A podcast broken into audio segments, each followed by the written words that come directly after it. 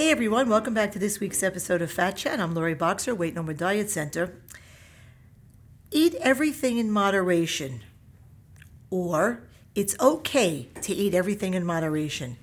We hear this kind of advice a lot from the so-called, you know, diet lifestyle gurus, the fitness professionals, and, and oftentimes physicians. It's a common expression uh, that relates to the indulgence, or should I say, the overindulgence of food or drink, and the so called occasional pig out or going off the wagon. You know, I get my I get asked my opinion on this uh, quite a bit from clients and from others about what I think about that expression "eat everything in moderation." And based on my experiences alone, I disagree entirely. The word moderation is very vague, and its vagueness makes it a friendly, you know, big tent kind of concept uh, that however much you eat, you can find a way of convincing yourself that you eat in moderation.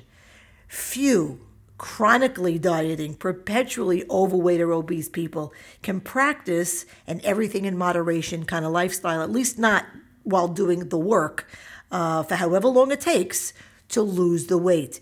Eating something in smaller amounts or less frequently doesn't make it okay, especially when a person knows and their history confirms that it will be the gateway to a full on, non stop binge. For this kind of person, there is just no such thing as moderation when they're in the weight loss mode. For this person, everything in moderation uh, is something that they use either as an excuse after they've already cheated, after they've given in to a loss of willpower, and they feel, you know, like shit, quite frankly, for having done so, or as a rationale before they indulge in order to give themselves permission and, you know, to save themselves the trouble of coming up with an excuse afterwards. These are the individuals, most of whom I would analogize to, say, someone attending uh, the 12 step programs of alcohol, drugs, or, you know, gambling addictions, let's say. You know, it is not okay uh, for those in recovery or ever again, frankly, to moderately indulge in that which consumed them and to which they became addicted. I mean, oftentimes at the expense of great loss of businesses, of jobs, of relationships, of family. They just can't do it they will no doubt every now and then get an urge to indulge, you know, quote unquote, just once in those former bad habits or addictions. I mean, seriously, I still get a rare urge for a cigarette, and I stopped smoking in 1980. So you will get an urge every now and then. However, they learn in a structured manner and with accountability to others in those programs, 12 step programs, how to prevent triggers whenever possible, as well as how to deal with them if and when they happen.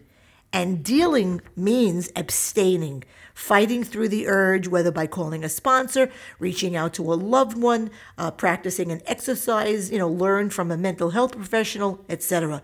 For these people, it always means abstaining. A recovering alcoholic cannot have just one drink. A drug addict cannot have just one line of coke. And a gambler can't play just one game of poker.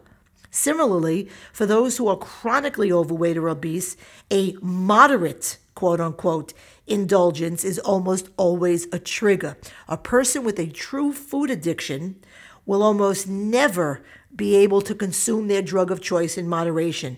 For this group of individuals, everything in moderation usually turns into eating everything in the house. For some people, some things are just meant for the never ever category.